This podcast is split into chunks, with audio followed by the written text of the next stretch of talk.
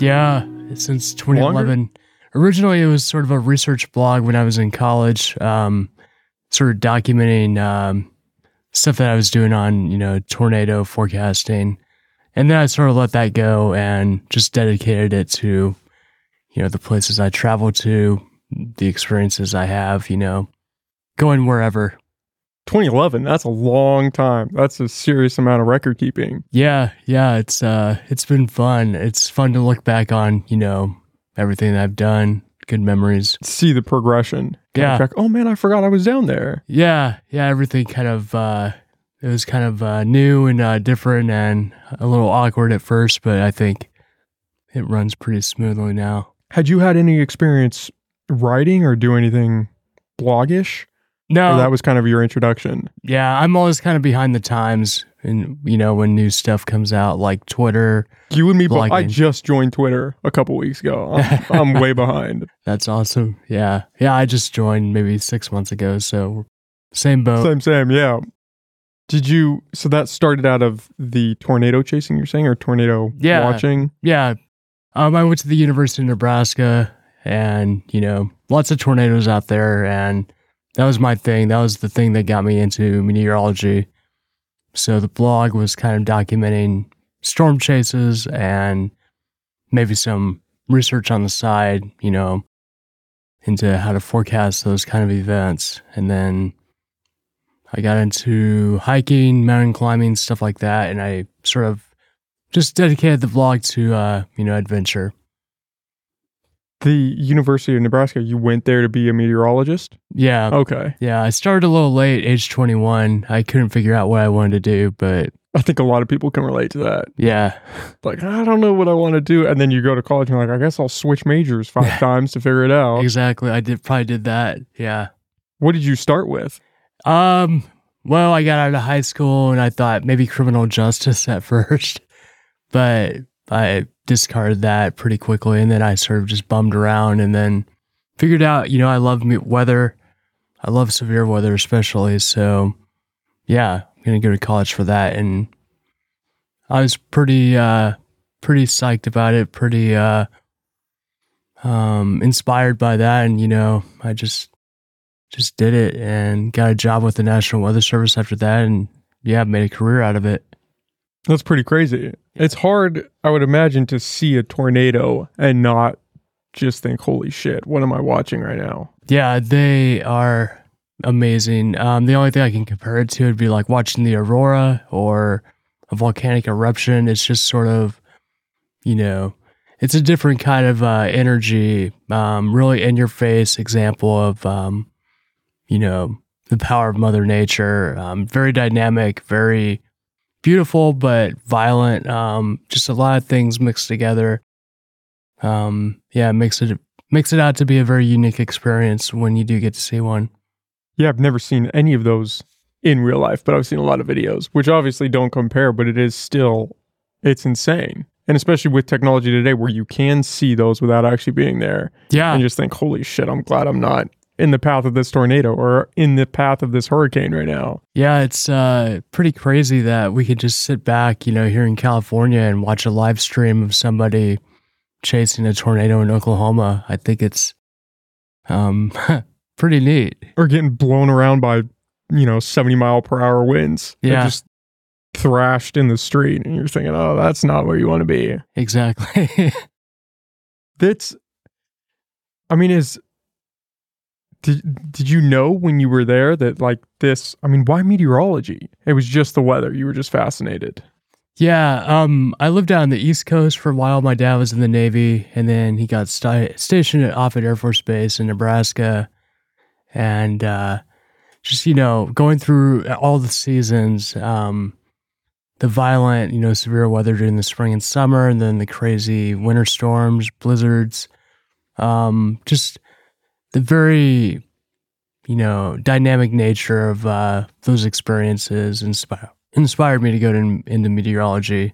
And I especially wanted to study tornadoes. I was just fascinated with how they work, forecasting them, you know, and um, yeah, like seeing the storm chasers and the researchers go out into the field, you know, and observe them and measure them with radars and whatever. Um, it seemed like a really cool career potential. I'm envisioning that one Storm Chaser movie movie from like the 80s or 90s where it's a guy and his crew and then he runs into his ex-wife and they're chasing these tornadoes. Yeah. I can't think of the name of it. Twister. Twister, yeah. Bill Paxton. Great movie. Yeah, I love Bill Paxton. Is that kind of accurate still today with how they're monitoring tornado? Obviously, there are still tornado chasers, but is it still that same kind of tech or pathway? Um, I there's Hollywood has um I don't know maybe taken some liberties, but in general, Just say it lightly, yeah, taking some liberties. I think it gives a good feel for how a storm chase goes down. It's that's pretty much uh, what you would experience if you were, you know, storm chasing out in Oklahoma. Um, kind of how that all went down. Now, people don't throw their vehicles into tornadoes to measure, you know, the tornado. Although, actually, there are a couple of armored vehicles that actually try to drive into the path of a tornado. So I take that back. Um, that's pretty crazy. And they manage to stay on the ground, or they just Yeah, they have. insanely heavy, or They're very heavy, and they have like these spikes that will go down into the ground to hold the vehicle in place if a tornado happens to pass over. So yeah, believe it or not, that exists. that's pretty insane. yeah. Is that how you guys are getting your information? So if you're monitoring a tornado, or you're you guys are watching the weather to see it's tornado season, are you relying on tornado chasers to kind of feed you that data? Are you guys looking at satellite images, or how are you guys monitoring that? The greatest tool is the Doppler radar, but we'll take in, you know, reports from storm chasers. Um, it's always great to have like eyes on the storm, you know. It kind of confirms what you're seeing on the radar. But the radar is by far the greatest advancement in uh, tornado warning um, outcomes. Lives, many lives have been saved because of the warnings that we send out uh, via, you know, what we're seeing on Doppler radar. Is this is going to sound like such a lame question? Is the Doppler radar is that that little thing that looks like it has two balls Yeah. spinning on the end? Um, it's ours is up on uh, up kind of in the foothills of the King Range, above uh, Ferndale. Um, but yeah, it's just sort of that dome that looks like a golf ball. There's a radar within that dome. What? How is that working? It's sending out pulses of energy, and the energy hits, um, you know, targets like it could be insects or it could be raindrops or hailstones, whatever's out there in the atmosphere. The energy will hit that, and then those targets will bounce the energy back to the radar, and the radar is measuring, um, basically how strong that return signal is. And how do you extrapolate that information for a tornado? So we see the distribution of precipitation within the storm, and then we can also see um, the wind direction, actually the wind speed within the storm as well. So we can see rotation um, through through the Doppler radar, um, and uh, certain rotational patterns will tell us, you know, there's a high probability of a tornado, and uh, yeah, then we just sort of draw a box uh, around what we're seeing on the radar and then send out the warning. All just based on the data that's being bounced back to you guys by what it's hitting and Right. reflecting off of. Yeah, yeah. Um, yeah, it's just basic uh, send out a pulse of energy, it hits something and it bounces back to the radar. And uh, then, you know, um, When you say pulse of energy, is it like a radio wave? um, it is, uh, I think it's, is it in the microwave spectrum? Um, I'll have to look that up. Yeah. It, um, it is, uh, it's similar, yeah, to a radio wave. That's pretty insane. Yeah, it's a great piece of technology. It's a huge advancement, saved many lives. It's, yeah.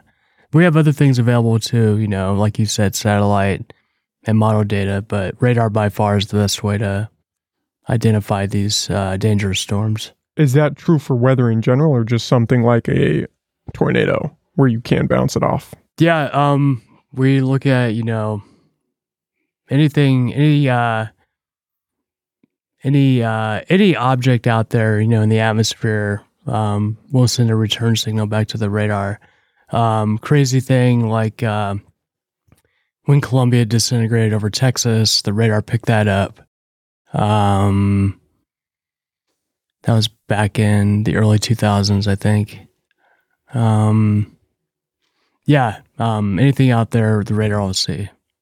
What is the what what's the accuracy for these things? I mean, are you mapping them like a grid so you have one spaced out every, you know, X amount of miles, or are they do they have a pretty far range?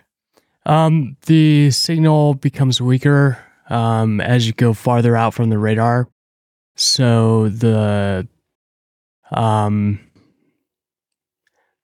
I guess uh, things become a bit degraded. You know, the farther away from the radar, um, you are bouncing those uh, waves of energy off of. Um, so you know, the closer an object is, like a storm to the radar, um, the fi- you'll see more detail. Whereas things get kind of smeared out um, farther out from the radar. So if you're in Nebraska, are they placing these in specific locations where tornadoes have happened or just close to cities so that obviously you can alert people and say, hey, something's coming down the pike? Yeah. Um, each National Weather Service office generally has a radar. It may not be right at the office. It could be, you know, um, I don't know. Ours is, you know, obviously out there in the King Range, so it's it just depends on the office, but usually each office will have a radar associated with it. And then there's FAA radars at airports. Um, of course, uh, TV stations have their own little radar. Um, some universities have a research radar. So there's lots of radars, but the primary radar for warnings is the National Weather Service array of radars, you know, spread out across the nation. How would they alert people prior to the Doppler radar? Was it just oh it touches down and people see it and start Yeah. maybe like a warning alarm? Well, there were there were other radars back then, um, but uh, they are nowhere near as good as the radar that we have available to us now. But uh, meteorologists have access um, to uh, cruder forms of radar um, back in the past, say the fifties, sixties, seventies. Um, and then word of mouth, you know, oh, I heard a tornado was located here, and the storm is moving this di- direction, and um yeah that that um i guess those um those two uh, methods would be you know probably how they issued warnings i can't say for sure back then but Yeah, that latter method doesn't seem that yeah great. yeah Just oh hey, I think there's a tornado touchdown over in this town. Probably don't go that way. yeah really the warning system before doppler radar was um Not great. not great and you know there are um, a lot more fatalities during these tornado events as a result How far out can they be determined that it's actually happening?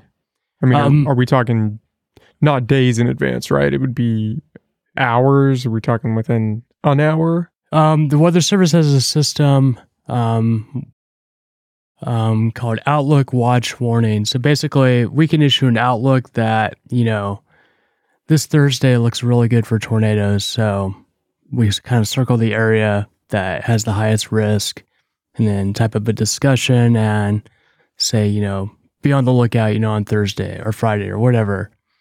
Um, and model data allows us to, you know, look out into the future and determine that. And then uh, the watch is issued, say, eight hours before the tornado, saying um, during the next eight hours, this area um, is going to be under the gun, you know, so be on, you know, extra alert during this time period in this area because tornadoes could form, you know, during the next couple hours. And then the warning is like right now. It's Um, happening right yeah, now. We're seeing it in the radar, or we've got a report, and we're going to issue a warning, and you know you have to take immediate action if you're in a warning. So that's kind of the system that we follow in the United States for um, getting the word out for uh, tornado events. Do other countries have tornadoes? Yeah, yeah, not as many as the U.S., but I've never actually thought about that until right now. yeah, Europe, they have uh, tornadoes. England, um, Australia gets tornadic storms. South Africa, um, down in South America, Argentina, that area. Basically, any place that is downwind from a north south oriented mountain chain creates these weather systems that can uh, be favorable for tornadoes. Is it just the wind coming off of those mountain ranges and then it creates some sort of vortex as it, Yeah, they as it passes through? low pressure systems, cyclones, and the cyclones create, you know, frontal systems that lead to thunderstorm initiation, and then you also get um, strong wind shear with these uh, storm systems, and um, usually they draw moisture into their cyclonic circulation, and then um, these ingredients favor tornadoes. That's insane. Do you need to have when you're when you're looking at the data and you're extrapolating out, say a couple days in advance, and we say, okay, we think there's going to be a tornado here.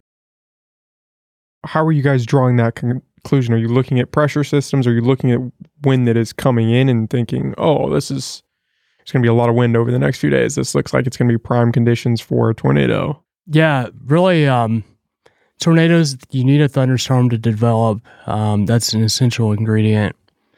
And uh, the thunderstorms that form in areas of strong vertical wind shear, which is a change in wind direction speed with height, um, that causes the thunderstorm to rotate. We call that a supercell.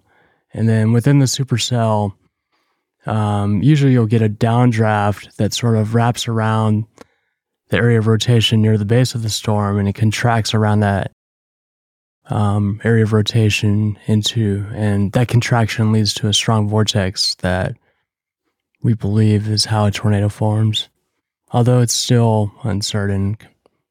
That's, That's- how one really forms. Yeah, that's the leading hypothesis. Is it weird that we don't know how it forms? Um, it's just a puzzle that you know We haven't um, quite solved yet. Yeah, but I'm sure someday we'll get there. Yeah. Why do you need a thunderstorm? Why is that a prerequisite for this? It can just be really cloudy. Um. Well, I mean, you can get dust devils, you know, on a clear sunny day that's hot. Um. But you need the thunderstorm to sort of stretch the vortex into, um, you know, a violently rotating column of air. The thunderstorm updraft is required to get that that strong vortex. It just can't happen any other way that we know of except for fire whirls. Um, we had an example of, uh, I think, uh, what would be equivalent to a strong tornado form in the Carr fire near Redding um, a few years ago. And um, it was very impressive. You could see it on radar too. It looked just like a tornadic uh, area of rotation within the fire. Is there a difference between that forming versus a, a, a regular tornado? Just Or the conditions are the same because of the fire? the fire leads to kind of the same um, processes. You get the strong vertical stretching of there was some sort of vorticity, some rotation that got stretched within the fire updraft, and that led to a vortex that was equivalent to a strong tornado. How does that vortex form? I understand that the wind obviously coming down off the mountains, that makes sense to me, but how does it form this circular path Yeah, the and big create the vortex? the big question is what's the source of rotation in the tornado, and we really haven't nailed that down. Um, And how would it constrict to be such a tight pattern? I mean, why would it not form a vortex that's, you know, a couple miles wide, yeah, just slowly swirling around? Um, well, it can. It can. The entire thunderstorm is sort of, you know, that example of uh, a several mile wide rotating vortex. So it's how to contract that big, wide area of rotation down into a small area of rotation. And as that contraction takes place, the spin increases, you know, so it becomes much stronger as it shrinks. Um, so we know we have a pretty good idea of uh, how a thunderstorm rotates. We know the source of rotation, um, but the big question is what's the source of rotation for the tornado itself? And um, that's that's the puzzle that we're trying to figure out. That's still a mystery. Yeah. And it's the updraft that kind of starts the initial phase of it. Yep. Yeah, I think you got it. Yeah. The updraft starts the initial phase. It facilitates sort of a host. It hosts the tornado. Um, so as long as the updraft can remain healthy and long lived, then you know the probability of a tornado occurring and being long lived itself is greater as well. What causes the initial phase of the updraft? Um, an updraft forms when basically, you know, it's warm and humid here at the surface and cold and dry, you know, 10,000 feet above. Oh, it's just the heat rising and falling. Yeah, it's just that process Okay. of uh, buoyancy, Okay. except it's a moist form of buoyancy, not dry. Um, moist means that uh, latent heat is being released due to a phase change in water. Um, so that's what's driving, you know, um, the thunderstorm updraft itself is just that process of uh, buoyant energy, you know, buoyant air rising. So is that moisture a requirement as well? Yeah, You need some sort of moisture in the air. need the moisture. if it was drier, would it just would that result in the dust tornado, the dust devil phenomenon? well, if it was dry, then you probably wouldn't get a thunderstorm itself. So Yeah, that's a good point. You would need some level of moisture. yeah, yeah, you're you're a natural meteorologist. Well, I don't know about that. I'm just curious. So you have these tornadoes where the funnel doesn't extend all the way down. Is that still classified as a tornado if it doesn't touch the ground? It has to be at the ground. Why do some not reach the ground? Why do some come, you know, incredibly close and maybe a funnel starts from the ground and goes up, but they never attach? Yeah, um, yeah, and that's another mystery: is uh, does the tornado form from the ground up to the thunderstorm updraft, or does it form downward from the thunderstorm updraft? Um, and it could be both. Um, I think there's examples of both. Um, but it seems like maybe it's more likely on most occasions that it forms from the surface and then attaches to the thunderstorm updraft above. Um,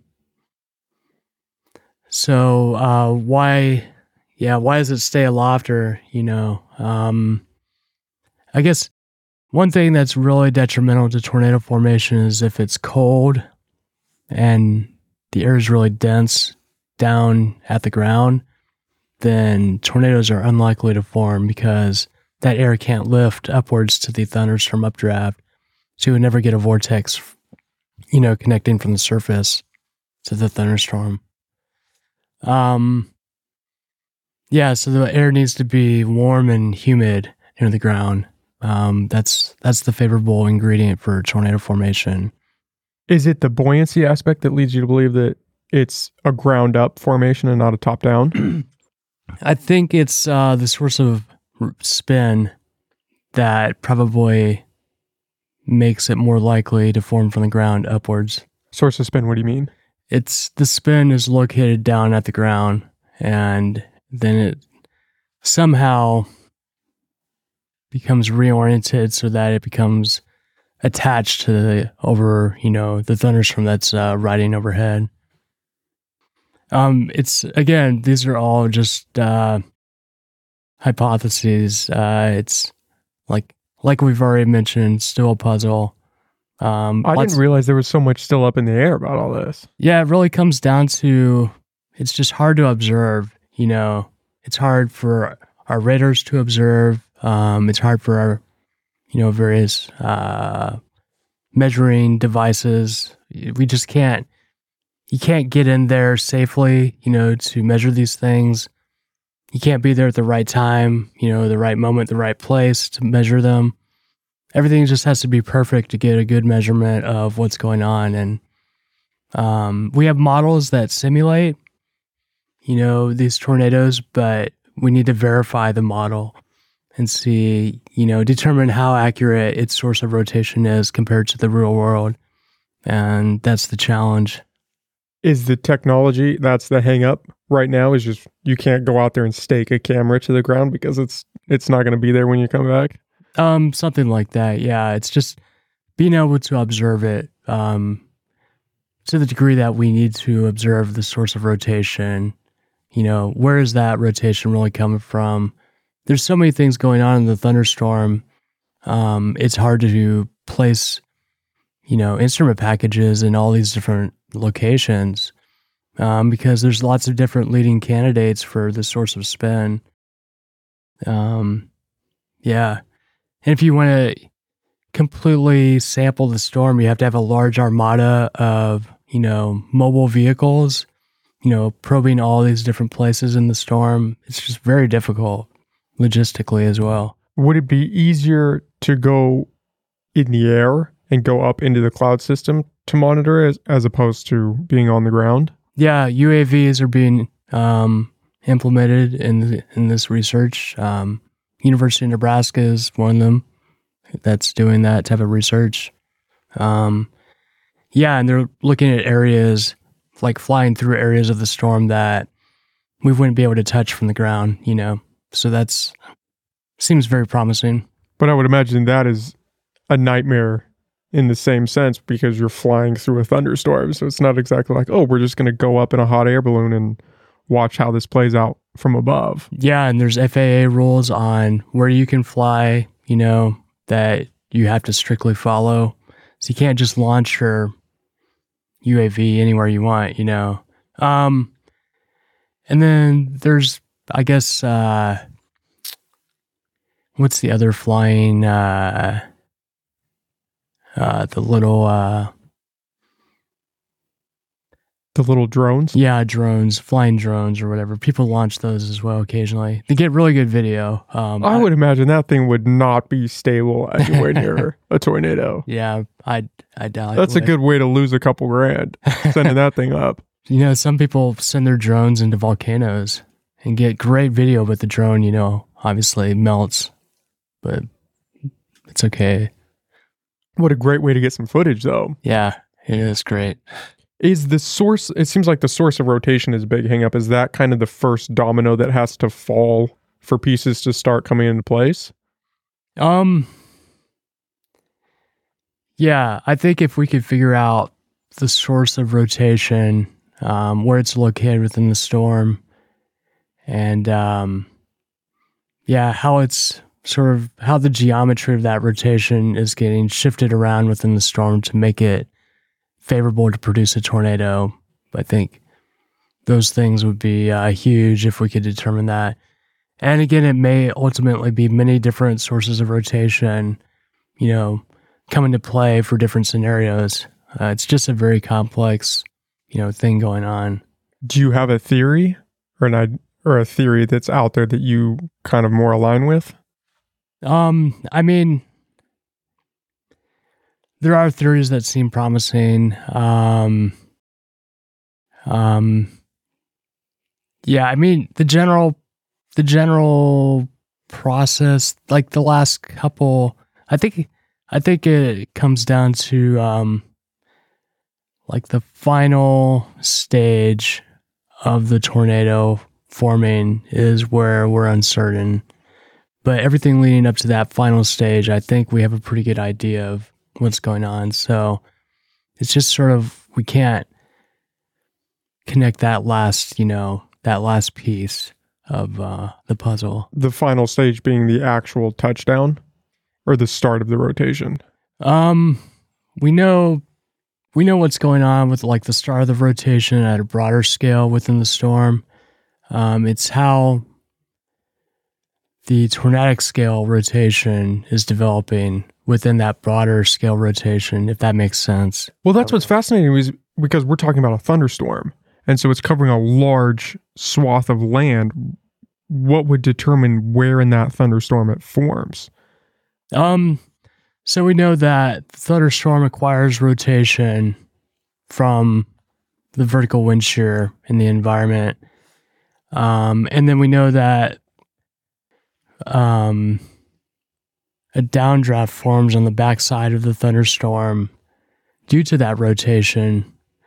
Um, and then we know that that downdraft usually wraps around the rotating thunderstorm and contracts it. Um, so is that what's leading to the tornado? Is that contraction of the broader scale rotation, or is there some area of rotation embedded within, say, the edge of the rain shield associated with the thunderstorm that is being ingested into that um, rotating thunderstorm base that's leading to the tornado, and then the downdraft wraps around that and reorientates that horizontal rotation into a vertical orientation, if that makes sense. And then is that what's leading to the tornado? We're not quite, we don't know. Does a tornado form at the heart of the thunderstorm? Or can it form on the edges? Usually it forms near that downdraft that I just talked about, sort of the interface between the downdraft and the updraft at the base of the storm. Um, that's a large gradient in vertical velocity. And um, so you got sorts of stretching associated with the updraft.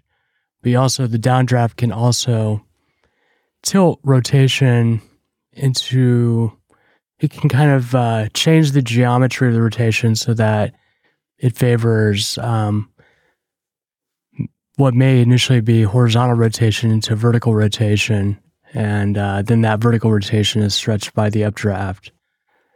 Um, it's you know these processes are at that interface between the downward moving air and the upward moving air. That's usually the prime location for a tornado. And you guys can pinpoint where that's taking place.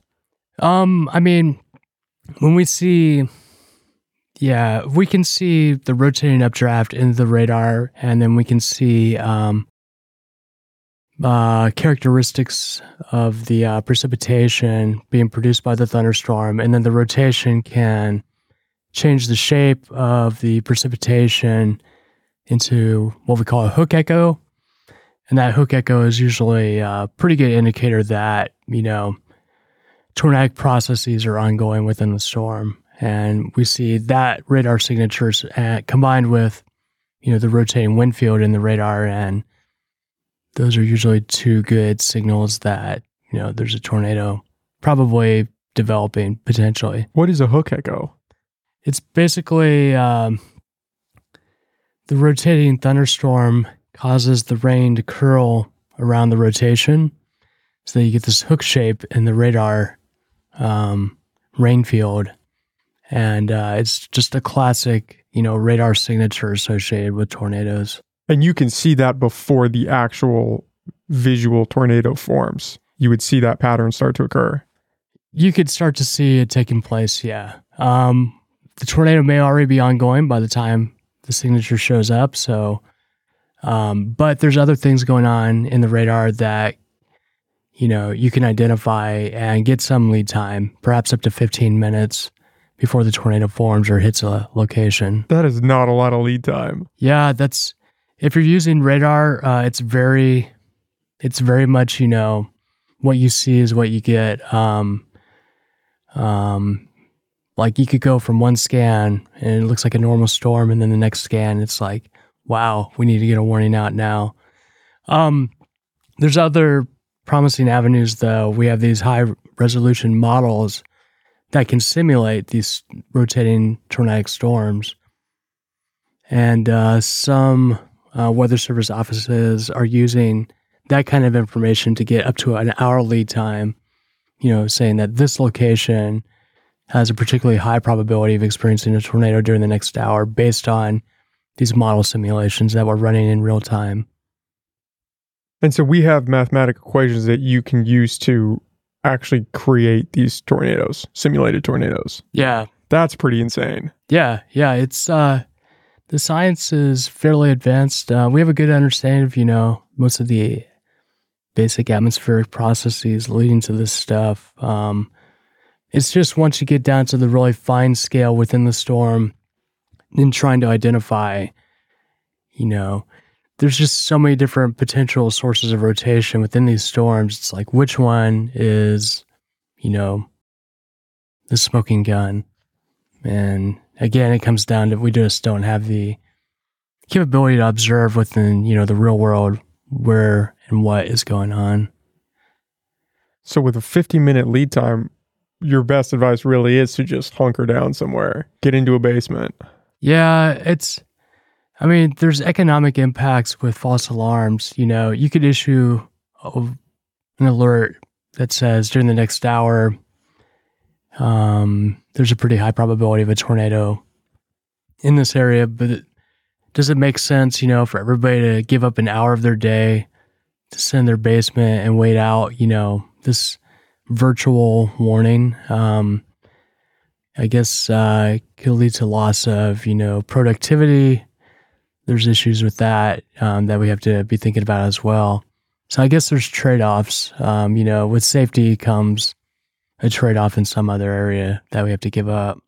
Yeah, but the alternative seems a lot worse, right? Flying through the air because some tornado just whipped through town. Yeah, yeah, you're right. Um, yeah, most of the tornadoes are believe it or not, you could probably the weak tornadoes you could probably well, I shouldn't say this. Most of them, if your car is oriented correctly into the wind, there's some chance that, you know, an EF zero will just pass over and it'll shake the car, but the way you said some chance, I'm not feeling very confident with that. well, most of the tornadoes are very weak. Um, the ones that we really have to be concerned with are, you know, strong and especially the violent tornadoes. Violent tornadoes produce most of the fatalities. They're very rare, but there's no doubt that they do by far the most destruction and, you know, kill the most people, unfortunately. What is the is there a determining factor between if it's going to be a weak tornado versus a strong one? You can kind of see in the environment, you know, violent tornadoes have a definite environmental signature that you can use to forecast their potential. Um, whereas the weak tornadoes, you know, they're associated with very weak winds in the atmosphere and uh, uh, potentially, I mean, it could be very unstable, but if the wind shear is weak, then the tornado is probably going to be short lived and weak as well. So it really comes down to the shear profile, the, what the what the winds are doing, what the conditions look like. Yeah. What what is the magnitude difference we're talking about when we're saying weak versus rough tornado? Um, I think a weak tornado would be associated with uh, rotating winds of I don't know, maybe around 70 miles per hour. That's pretty insane. Whereas a violent tornado would have, I think, winds upwards of 300 miles per hour. Um, That's a pretty crazy difference. Yeah, yeah. 70 to 300 miles per hour. Yeah, if you're in the path of a violent tornado, your only chance of survival is in a basement because just about any structure is going to be just wiped off the ground. How does it not pull? I mean, I've obviously never been in a tornado underground bunker or anything. Are those sealed concrete rooms and they just don't get pulled out of the ground? Yeah, those are really good options if you have one. Um, people put them like in their garages out in Oklahoma, you know, on the Great Plains. Um, they work really well. Um, and of course, you know, some people have tornado shelters. Basements can be problematic because debris can fill in, you know, that void. And if you're in your basement and your house gets ripped to pieces, then all that debris is going to, you know, fall on top of you in your basement. So there can be issues with that. Um, but still, it's definitely better than being on an upper level of the house or being outside. Yeah. What it, what kind of power are we talking about in a 300 mile per hour wind scenario? Lifting a semi truck off the road? Trains. Trains. Yeah. That would be a scary sight. Yeah. You just see a train get ripped off the track and start swirling around. And it will how how high will that carry it up I don't. I I don't have any numbers in my head. Um, but yeah, they'll definitely get pushed off the tracks, if not, you know, lofted. Um, but yeah, like trucks easily lofted hundreds of feet into the air. It's pretty crazy. Uh, that would be a sight to see. Yeah, the most powerful violent tornadoes, like the upper one percent, um, just the energy and power within that vortex is almost beyond belief. It's just incredible. When you have these tornadoes that there's multiple in a specific area. What what is causing that when you have three or so right next to each other? Yeah. Um, again, it comes down to the sources of vorticity. You could have what's called a vortex sheet that a thunderstorm updraft is sitting over. And there'll be these areas of spin on this line, basically, that the updraft is located above. And the updraft will just stretch these vortices up into its, you know, rising air column. And you'll get several, you know, tornadoes forming at the same time all along a line. Are there usually multiple points where that vortex vortex could form and it just doesn't in a normal storm? Or that's pretty rare to have multiple? It's fairly rare, but you'll see it a lot, like uh, especially water spouts. Um, that particular meth um, mechanism is common. Um, say you know over the Florida Keys, uh, tropical areas that see water spouts, they'll get these patches of spin forming along a line, and all you need is an updraft to just stretch them up into the air. And yeah, you'll get a line of, you know, weak, but very interesting looking, you know, vortices. When you have multiple like that, do you ever get multiple strong ones? Um, there was a case in Nebraska um, a few years ago where you had two very strong tornadoes ongoing at the same time, um, and they were separated by a couple miles. Um, but they were both legit, you know, strong, damaging, potentially deadly tornadoes. Um, so yeah, it it's it's been observed. Does happen. It's just a little more rare. Yeah, yeah. Usually, um, what will happen in that scenario is you'll get one tornado, it'll go through its life cycle, and then you'll get one sort of forming, usually trailing behind, and then it'll sort of rotate around the same path. Um, and as one dissipates, another one will form and that could go on for hours. Do they ever converge and merge into one tornado? Yeah, that's possible. Yeah. Um, there's been examples like on May 3rd, 1999 in Oklahoma, where you had one large tornado that was ongoing and then sort of a subvortice um, tornado developed off to the side and then it wrapped into the bigger tornado and merged. Are they always spinning in the same direction?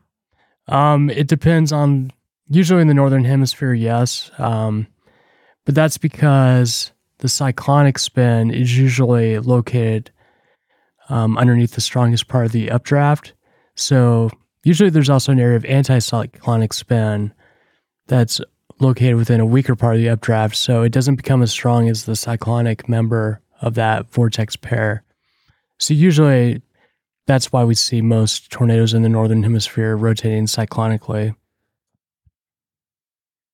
Jesus, there's a lot in there. I mean, I could I could easily see how you would spend a lifetime trying to research this subject just to figure out what is actually going on. Yeah, there's um, a lot of people are passionate about this subject, and like I said, it's a great puzzle that keeps people entertained for decades. A lifetime is the thought process that if we can gain a better understanding of how these things are actually functioning that we could prevent them in some way or it's just if we understand them then maybe we can increase our alert time and, and maybe save a few more lives in the process yeah i think probably saving lives through better warnings and watches and outlooks um, would probably be the you know best case preventing them um, that would be very challenging is that a realistic possibility somewhere in the future? I'm not certain. Um, there have been attempts uh, to seed clouds in the hopes that you know the seeding process will weaken the thunderstorm, and by weakening the thunderstorm, that might preclude a tornado from forming. Um, there's also been, you know, decades ago, talk of like exploding bombs within thunderstorms. Maybe that would disrupt them. And somebody actually, I think, published a research article proposing that we build a Great Wall, which is a Great Wall on the like the Great Wall of China. Like, yeah, a very tall wall that would block airflow from, you know, moving north across the Great Plains, and that would disrupt tornadic, you know, weather systems. Which I don't know how serious that those authors were, but yeah, that's so people are spitballing some pretty crazy ideas at this point. Yeah. Yeah. But did they ever try dropping bombs? I don't. That seems like a crazy stretch. But I mean, is the science would the science back that? Um, I'm not sure. I don't think it was really pursued um, very far. Um, I've never heard of that actually being attempted. Yeah, I haven't heard of them dropping bombs over Nebraska or anything, or clearing out an area and saying, "Okay, we're going to test this here." Yeah, Might um, be tough to get the public on board with that. Yeah, and it would be tough to target storms. You know, you'd have to have bombers everywhere ready to deploy, and yeah, it seems tough. But so does the building a Great Wall. That seems equally as challenging. Yeah, that seems a bit ridiculous. And so your start is on tornadoes. What where do you shift from that? You realize, okay, I'm I've had my fill. I'm gonna go with the National Weather Service and they pivot you to something different? Or you're still working through tornadoes? I'm actually still working on tornado forecasting research. Really out here. Yeah. Oh wow. Um, there's a professor who just uh, retired a few years ago from the University of Oklahoma, and I'm working with him. Um, yeah, it's it's something I'm still interested in, even though I'm out here in California. So Does that make the research a little more challenging where you you've got this degree of separation from it? no, no, all the data that one would need is available. You know, anywhere. fingertips, yeah. Yeah. What what do you guys are there specifics to what you're researching in regards to tornadoes? Yeah, we're looking at um, what environments favor tornadoes that travel a really long distance versus environments that produce tornadoes that only travel a short distance. And the distance a tornado travels is important because one, you know, you usually need a really strong or violent tornado to go a long distance. And also that produces a greater footprint on the ground, so there's greater potential to destroy buildings and, you know, injure or kill people. So it's a very important, you know, forecasting topic. Have you guys drawn any conclusions yet from that? Yeah, um, yeah, it's uh, been fruitful. Um, you know, the wind profile really determines everything in regards to whether it's going to be a short track or a long track tornado. Can you guys predict the tract? Like the actual how far, and put an actual number to it. Or not necessarily how far, but the general direction it's going to be moving? Yeah, that's You- pretty. that's locked down. yeah, pretty easy. It's just the distance of how long it's going to be there right. and how long it's going to be there. That's still Right. a challenge. yeah. Yep. And most of that is just predicated on the strength of the wind. Yeah. Yeah. It's mostly the strength of the wind. Um, you have to have an environment that's, if you want to get a really long track tornado, you have to have a very strong wind profile, but you also have to have an area of moist, unstable air that extends a great enough distance downstream to, you know, keep the thunderstorm itself going um, and remain strong, you know, for hours. Because if if you run out of that moist, unstable air, you know, 30 minutes downstream, then it doesn't matter how great the wind profile is, the storm's not going to survive, you know, past that 30 minute point. So that's another factor. What's the general lifespan that we're talking about here? Uh, usually, I don't know, 10 minutes. Most of, again, most of the tornadoes are weak, short lived, short track. Um, and they don't last that long and they don't travel that far. How far on average? 10 minutes is Um, a pretty short time frame for that thing to move. Yeah, 10 minutes, 10 miles. So a mile a minute is Yeah. probably the average. Yeah, I'd say approximately. Maybe, Still pretty fast. A mile in a minute is that's not a slouch. yeah. Some can be stationary though, too, you know, and others can move 60 miles per hour. It just, it depends on what the uh, wind profile is, you know, doing. You could have a stationary tornado for its full lifespan. It would just stay in that one spot. Yeah, there's been examples of a tornado that lasted an hour and it didn't travel more than a few miles from its starting point, which is pretty crazy. Yeah, that's interesting.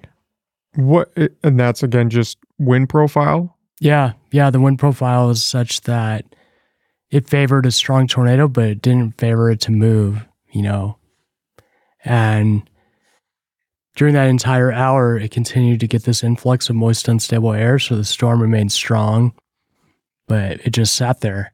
And so is it kind of just rotating around a, Yeah, a certain point? yep. sort of just rotating around within the storm itself, but not moving downstream.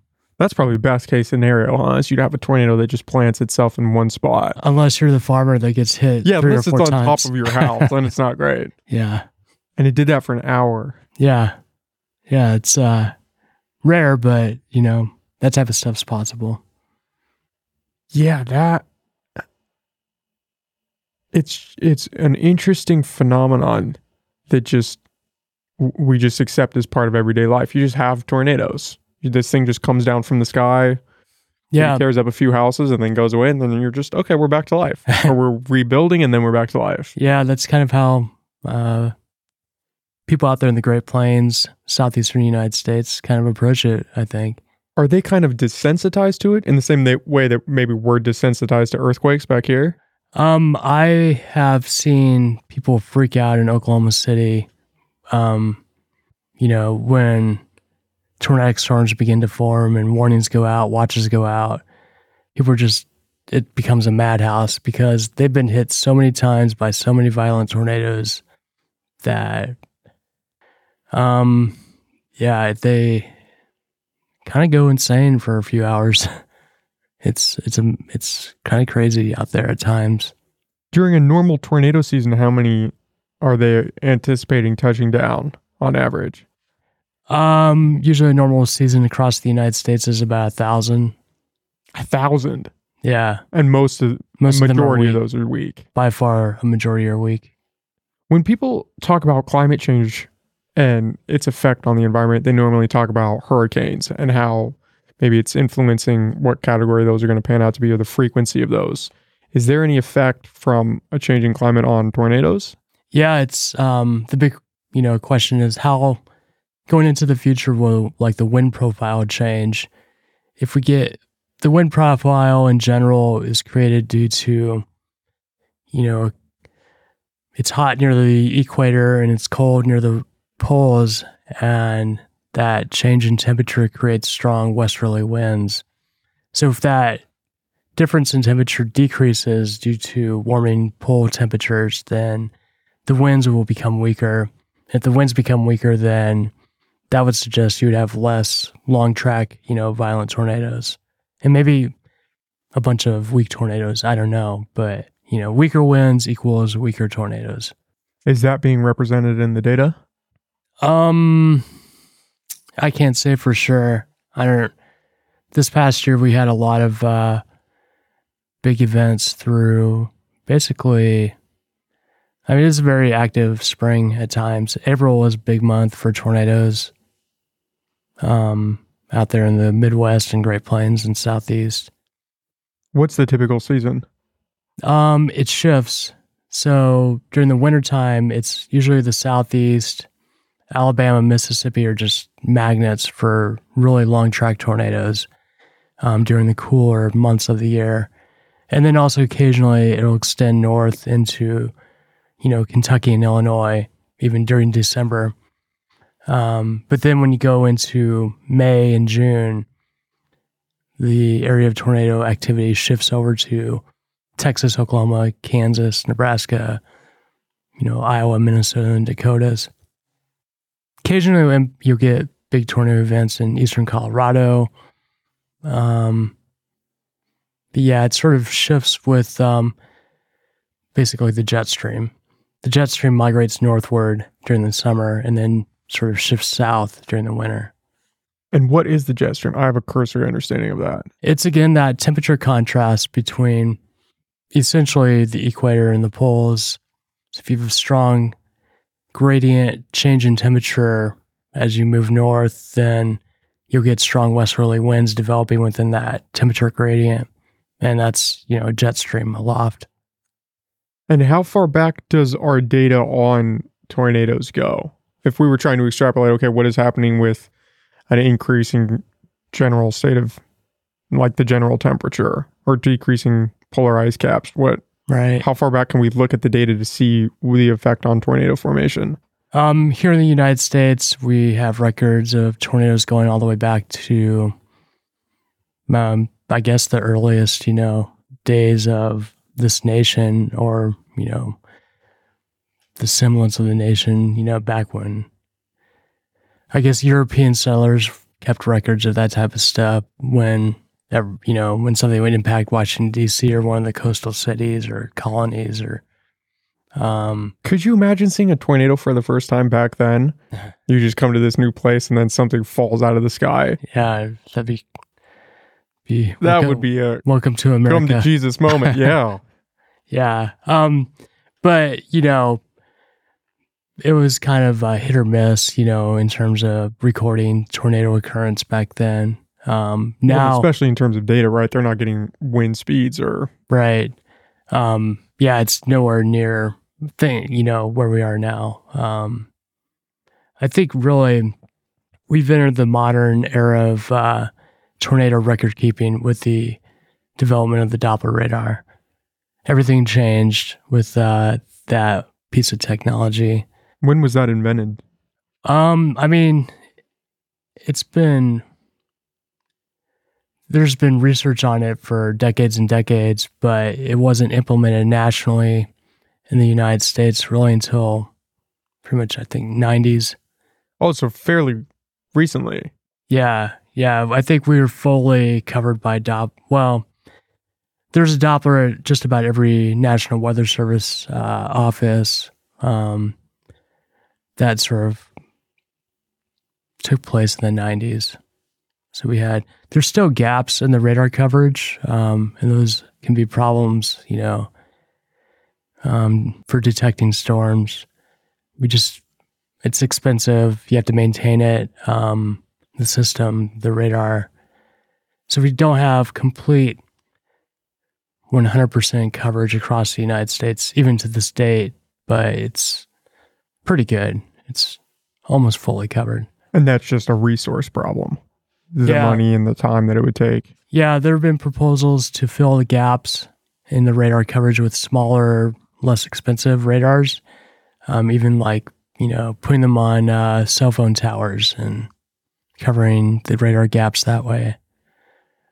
Um, yeah, and, you know, the FAA, they have their radars at airports. Um, those have been useful. You guys can tap into those. Um, some of them, yeah.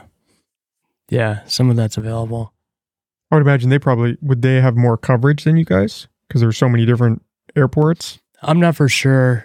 I don't know if they're at every airport. They might just be at major airports. Because yeah, I mean, we don't have one here at uh, you know, Arcata, Eureka. Oh yeah. Oh. Um, and I worked up at Juneau, Alaska. There wasn't one there.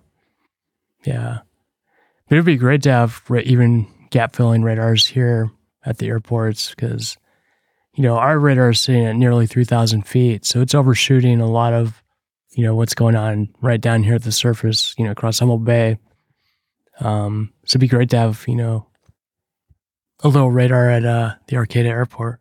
What are you guys monitoring with the one where the one here? Are you Uh, guys just monitoring weather any- patterns? yeah, anything and everything that we deal with. Um, you know, we get a lot of storms, a lot of thunderstorms, especially during, uh, you know, wintertime. Um, when we get these cold weather systems moving across, they'll produce thunderstorms and a lot of small hail, you know. So we're looking out for uh, that kind of activity. During the summer, we'll get, you know, strong storms over Trinity County, Mendocino County. Um, so we're watching those as well. And um, we can see, you know, wildfires when they become really intense and produce these big plumes. We'll look out for that on radar because that's usually a sign that the fire is becoming extreme. Yeah. Yeah. we've had a couple pretty bad fires. Yeah. Yeah. This year we had a really good wet season during the winter. So our vegetation is fairly moist um, and healthy. So it's kind of, and that was kind of the case last year as well. These have been two kind of consecutive low, um, somewhat low fire activity seasons. Were Yep. you guys monitoring the one up in Del Norte Yeah. as that was unfolding? Yeah, yeah. I was actually gone when that those started, but um, yeah, we were covering those from our office. And yeah, Del Norte is the one area that has experienced more drought-like conditions. So that's where most of the fire activity is occurring, which makes sense. So when you guys are monitoring the thunderstorms, is it more in relation to that? You guys are kind of just watching the pattern to see if there's going to be any significant strikes or Yeah. potentials for wildfires to take place. Yeah, that's huge. Yeah. Um but um we will occasionally get, you know, a severe thunderstorm or two during the summertime. Again, mainly Trinity County and Mendo. Um and then yeah, that small hail, you know, that covers the roadways during the wintertime down here along the coast. That's important to identify in the radar as well. Are you able to glean any information from watching the thunderstorms up here in relation to your tornado research, or the they're just two almost two different things, even though they're both thunderstorms? Um, yeah, they're all related. Um, essentially, it's just differences, and it's more. The Great Plains are just more ideal for strong rotating thunderstorms, but we will get these smaller rotating thunderstorms out here along the coast, especially during, say, December, um, with you know these Pacific storm systems moving across the area. Um, definitely seen legitimate rotating storms. And um, course, we get a lot of water spouts. Can't really see those in radar, they're just too small and too weak. Um, occasionally, though, um, we've almost pulled the trigger a few times for a tornado warning as we get these strong, you know, wintertime rotating thunderstorms offshore approaching the coast. But they almost always, you know, fizzle out when they move on shore. So haven't pulled the trigger on a tornado warning yet for those, but there have been a few interesting ones. What is the the difference between say a hurricane and the formation of a tornado? Are those pretty similar in structure? It's just the location.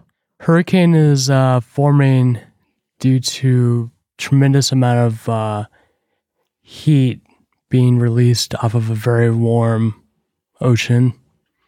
Um, and those form under very weak wind shear environments, which is the opposite of, you know, how tor- of where tornadoes form.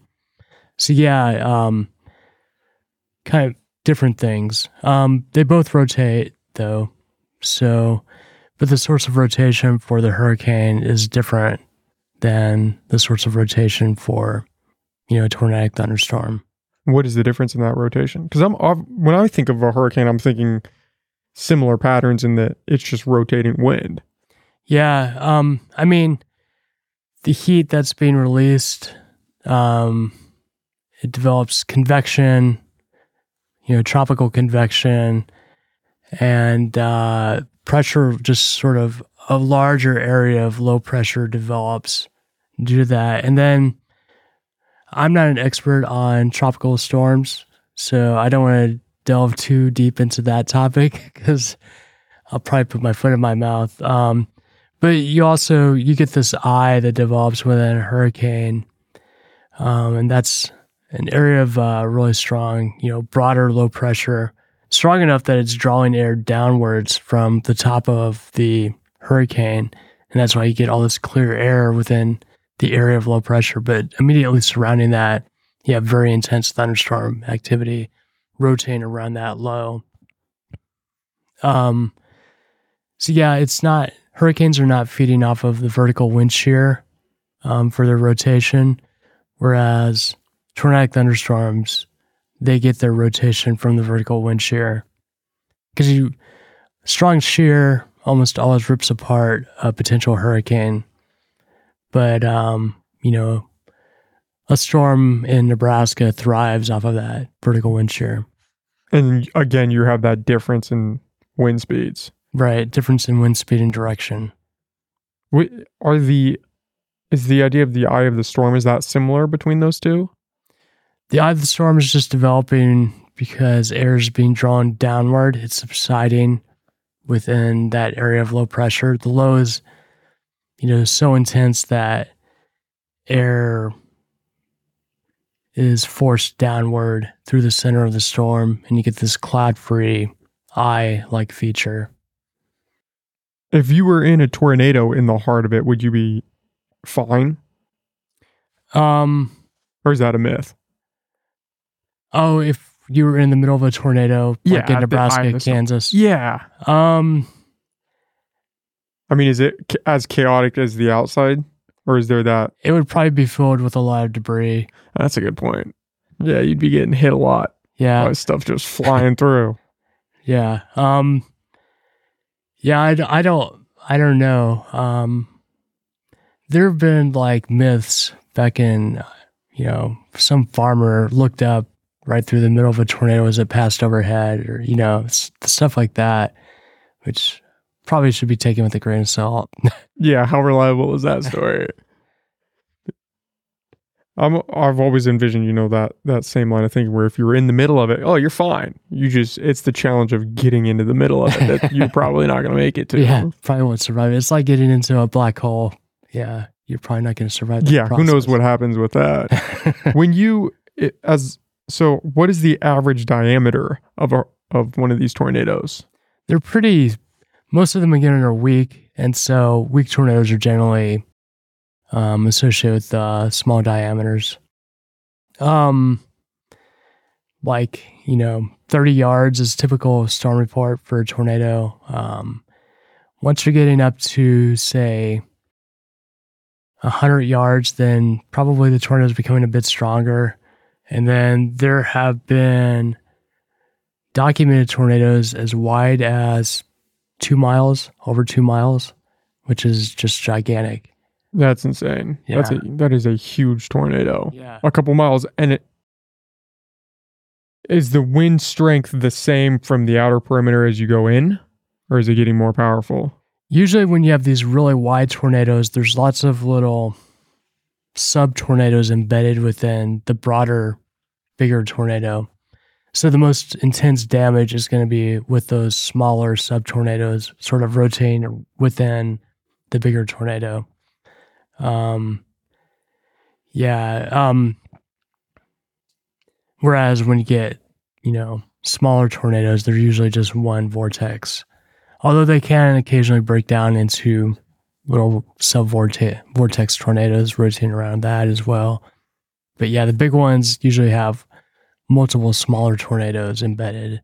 is there any variance in wind speed between that outer tornado and those inner ones Yeah. Um, the bigger, broader tornado, um, it's intense, but the wind speeds are much more intense with those sub smaller scale tornadoes. And there's an example of um, storm chaser Tim Samaras back in Oklahoma and his storm chasing team.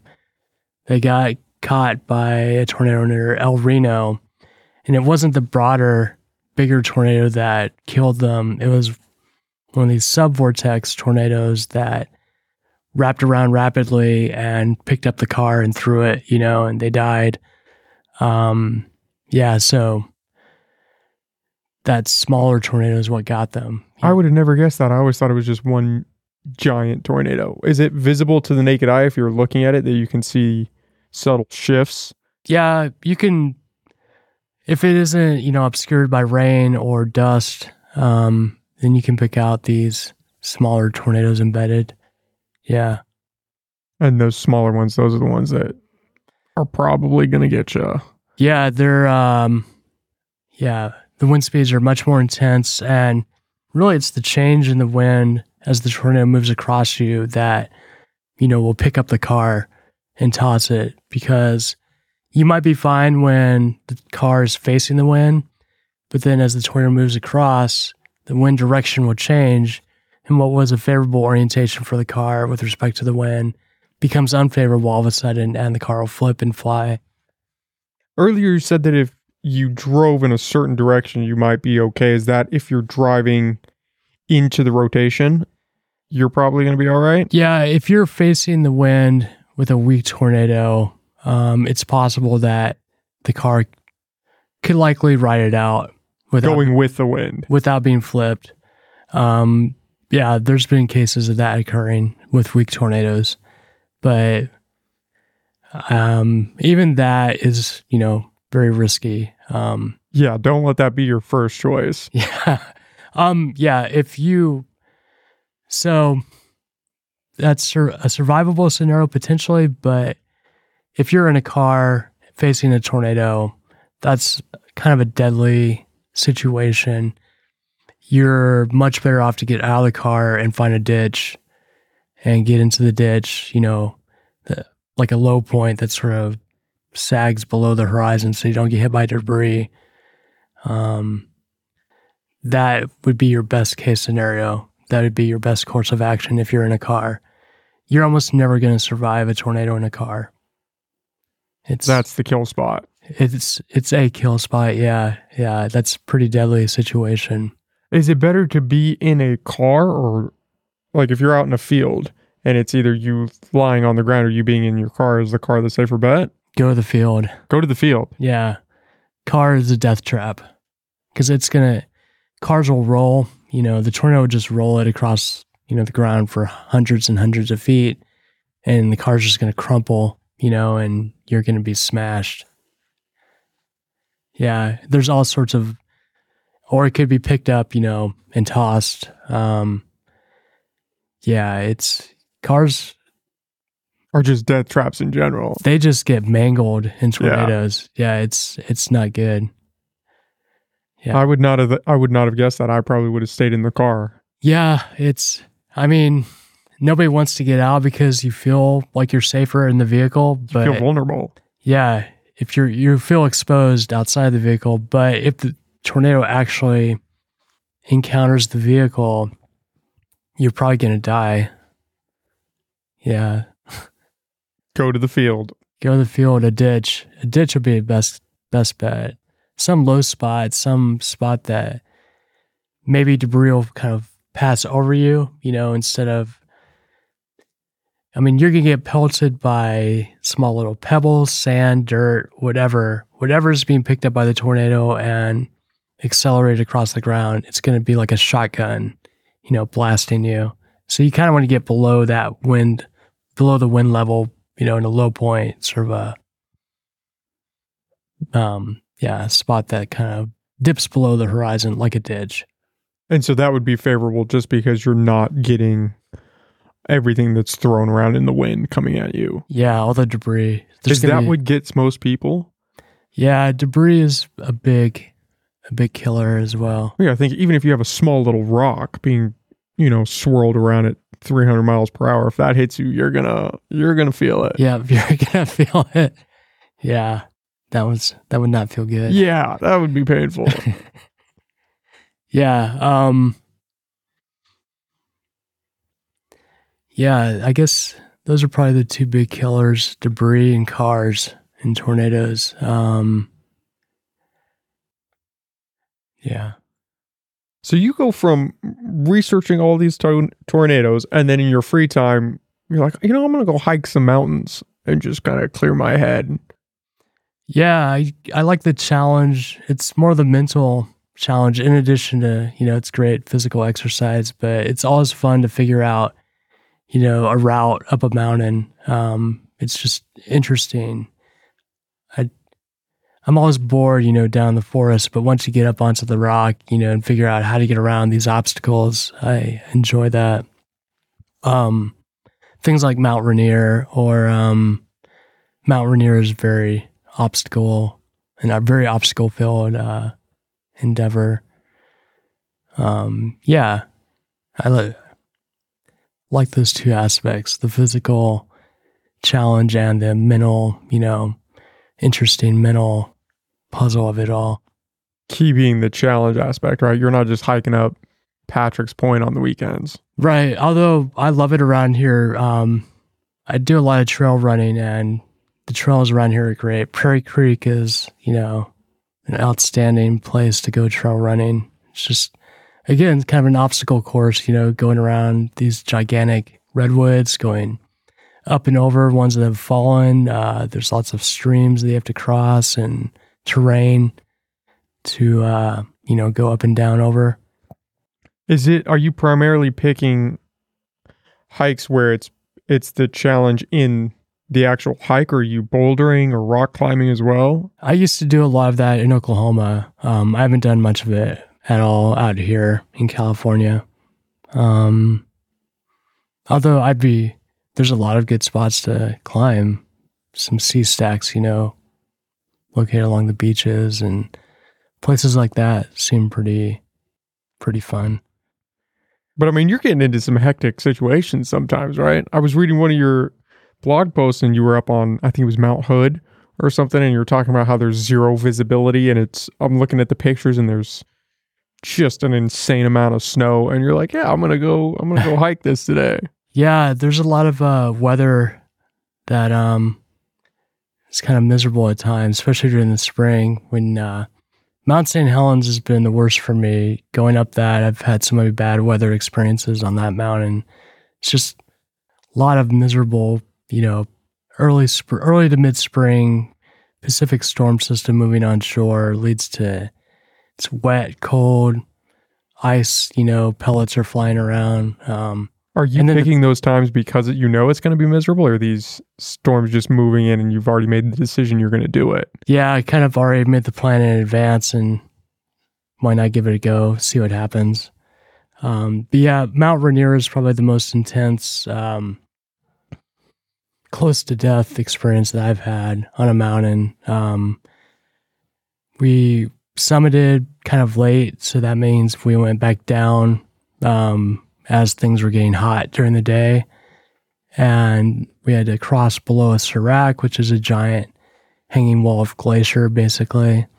And the serac released and sent massive blocks of ice down the mountain, right past the point where we just crossed. And after that, an avalanche was triggered. So we survived that. But then, like an hour later, um, we were approaching a crevasse that we had to jump across. And I stepped just off to the side, maybe a foot, and I punched straight through a hidden crevasse. Um, I mean, I was going down if it wasn't for my other leg catching, you know, more solid ice. So yeah, lots of things that almost got us. Uh, we just got lucky. Yeah, that would be enough for me. I'd I'd probably hang up my shoes. Like I'm done. You know, I've got the experience out of it that I needed to. Yeah, yeah, I'm I'm definitely not out there looking to encounter these near death experiences. That's not not the type of uh mountain experience I want. Yeah, So, you yeah. want the challenge without the possibility of dying. yeah, I mean, there's always some possibility, you know, random things happen, but well, even just going on a hike in the woods, there's the possibility that a mountain you could lion get lost, or a mountain lion, or that's probably the thing I fear the most is mountain, mountain lions. lions. Although yeah, who knows how many you know you've walked past and not even known it. I wasn't even. I mean, you're always aware of mountain lions and you're aware of bears, and it's kind of in the back of your head. But I saw a video a couple weeks ago of this guy who was on a rock face, and this bear was trying to get him and his friend, and it's making passes on this rock face. They're hanging off, screaming at it, trying to kick it, and it's just clawing him. It's going after him. And I was like, yeah, that's now up on my list. yeah, I've encountered a ton of black bears. Um, and it's always been a positive experience. But I know there are cases where, you know, the bear might have an injury and that makes it aggressive, or it might be starving. Or you're passing by its cubs, and Cubs, you get yeah. between a mom and its cubs, and it's game over. Yep. So there's always that potential. Um, it can never be ruled out. Yeah. That, Well, you're up in Alaska too. I would be worried about grizzly bears coming yeah. across my path, or in Canada. Yeah, I was in Juneau um, for a couple years, and Juneau's kind of right on the southern edge of where grizzlies were, you know, located. They kind of stay away from the humans, so they're farther out in the wilderness. But there's been a few cases where they've been observed, you know, near Juneau, and I've hiked through some of that area. There's also wolves out there that I've hiked through, you know, their territory.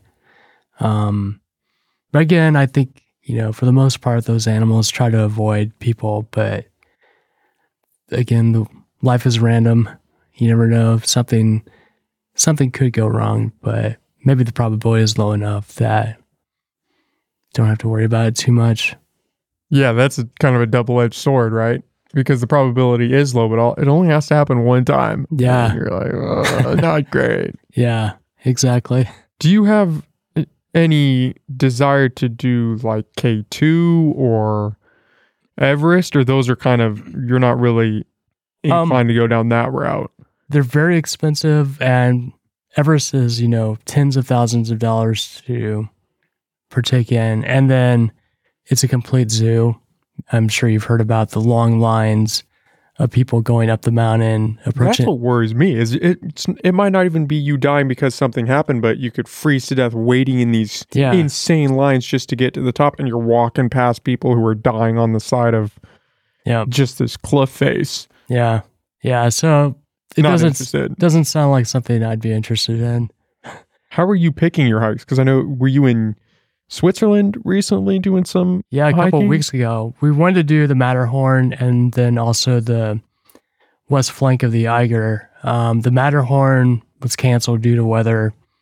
Um, storm system was moving through, and we just didn't. You know, it wasn't worth the chance of you know going up on that mountain where it's hard to get off of quickly if a storm you know hits you. So we gave that one up, and then we did attempt the Eiger we got up pretty high, but we ran into a cliff that we couldn't get around, so we went back down. But it was still cool. Was, Is this how you're structuring most of your vacation time? Is around hikes that you'd like to do?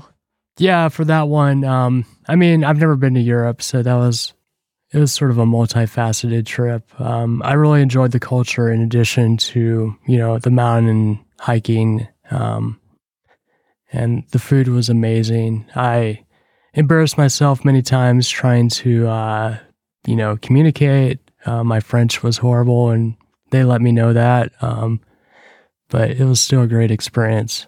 Well, that's awesome. Yeah, Yeah, they I when you're abroad, if they know you're American, especially, they're they're not afraid to let you know how they feel. yeah, yeah. Exactly. I think that's pretty standard everywhere. Yeah. Yeah. Have you traveled much? I've gone to Canada and Mexico. Yeah. And Mexico, they're- they're not afraid to dig in a little bit if you're a tourist. Yeah.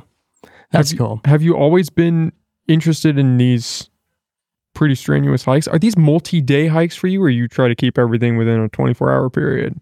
Um, just about everything I've done has been 24 hours. day. Yeah. Okay. 24. That's probably the way to do it. Then you don't have to worry about packing in a ton of gear and Yeah. I like, you know, going fast and light. That's sort of just, it's more enjoyable.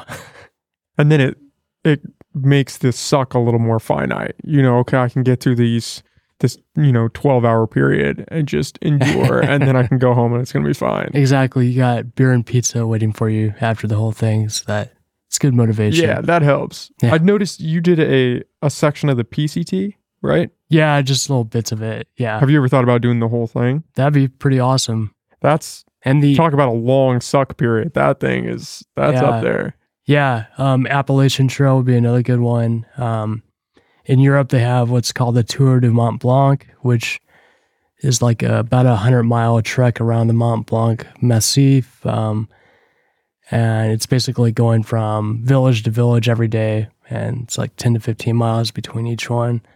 That'd be pretty cool. Um, PCT would be a whole different, That'd be a different beast. yeah, My Yeah. sister did the uh, Camino de Santiago out there and loved it. And that's you're just going from hostel to hostel, checking out the architecture and visiting these cities. I think that'd be ideal. Yeah, That would be a fun way to do it because then you're not hiking up the side of a mountain. Yeah, and um, yeah, what they have going on in Europe, uh, it's great. Um, everything's connected by a trail. Each village, you know, each community, so you can pull something off like that and live, you know, a fairly fairly luxurious lifestyle. At the end of each day, you know, you got a hot meal and maybe a beer to drink at each village. Um, there's usually shelter available or at least a convenient place to set up a tent and take a shower. It's much more uh, rugged out here. Like the PCT is, you're pretty much on your own. I, PCT is rough. yeah, PCT is a trek. yeah. So yeah, I, I like I like the trains of Europe. You know, Uh, you can go anywhere in Switzerland on a train. Um, you can go from the airport to, you know, like the Matterhorn within a few hours on a train. you know, each each one of those valleys is connected. Um, I wish we had that out here. It's crazy how interconnected they are with their rail system, and then you cut to us, and it's it's, not nothing. ex- yeah, it's non-existent basically. Yeah, I guess we're just too spread out here in the U.S. Um, maybe to pull something like that off. I don't know. Which you would think would be the more more the reason to do it. And then you could connect these major cities through some, you know, fast rail system, and then you wouldn't have to fly. It would ease Yeah. flights, and then Yeah, just kind of change how we travel in this country. But I don't think people. I don't know if people want to do that. we love our cars. yeah, but if we had a rail system like we had in Europe, I would use the rail here all the time. It'd be great. Um, It seems It's like just- that's really only a thing back east, and mainly like in New York, where Yeah. they're really fans of the rail system. yeah, I think you're right. Cut to any other state, they're like, eh, I'm not riding the train. Yeah, I can't do that in Nebraska. Yeah. I mean, what? We have the skunk train up here, and that you're not going anywhere. yeah. Yeah, it's um it's just uh if you got, you know, a little time, it's just a nicer way to travel and you meet interesting people and you see you know, maybe you get a deeper feel for the area that you're going through. It's more of a experience than hopping on a plane and going through security and then sitting basically in a box for a few hours. Um yeah. yeah, crammed, breathing the same air as everybody. Yeah. Just, uh, Yeah. yeah. Trains are definitely the way to go if there's the option for it. It might be a little slower, but Right. at least you have some space to spread out. You can actually see the countryside as you're moving through it. Yeah. Yeah. I liked it. Yeah. Okay, well, Jonathan, thanks for doing this, man. I appreciate you coming on and talking with me. Thanks for having me on. Yeah, we'll have to. We'll definitely have to do it again. Yeah, that'd be great. Do you want to plug all of your stuff where people can find you, where they can find your blog if they want to check it out? Um, it's called Slog Alpinismo. Um, Great name, by the way. Yeah, just sort of playing off a blog, but slog is you know a long, arduous trek, basically. Um, so that's the blog, and then there's also a YouTube channel and an Instagram. But it's yeah, it's really I just it's a journal, um, pretty low key, and yeah, um, if people want to check it out, that'd be great. Yeah, pretty low key, but dating back for a long time. I mean, you got some. It's a really cool little archive of Yeah, these places that you have been, and the shots are awesome. thanks. Yeah, appreciate that. Yeah. All right. Well, I, hopefully people will check that out for you. Yeah, that'd be great. All right. Thanks, man. Thank you.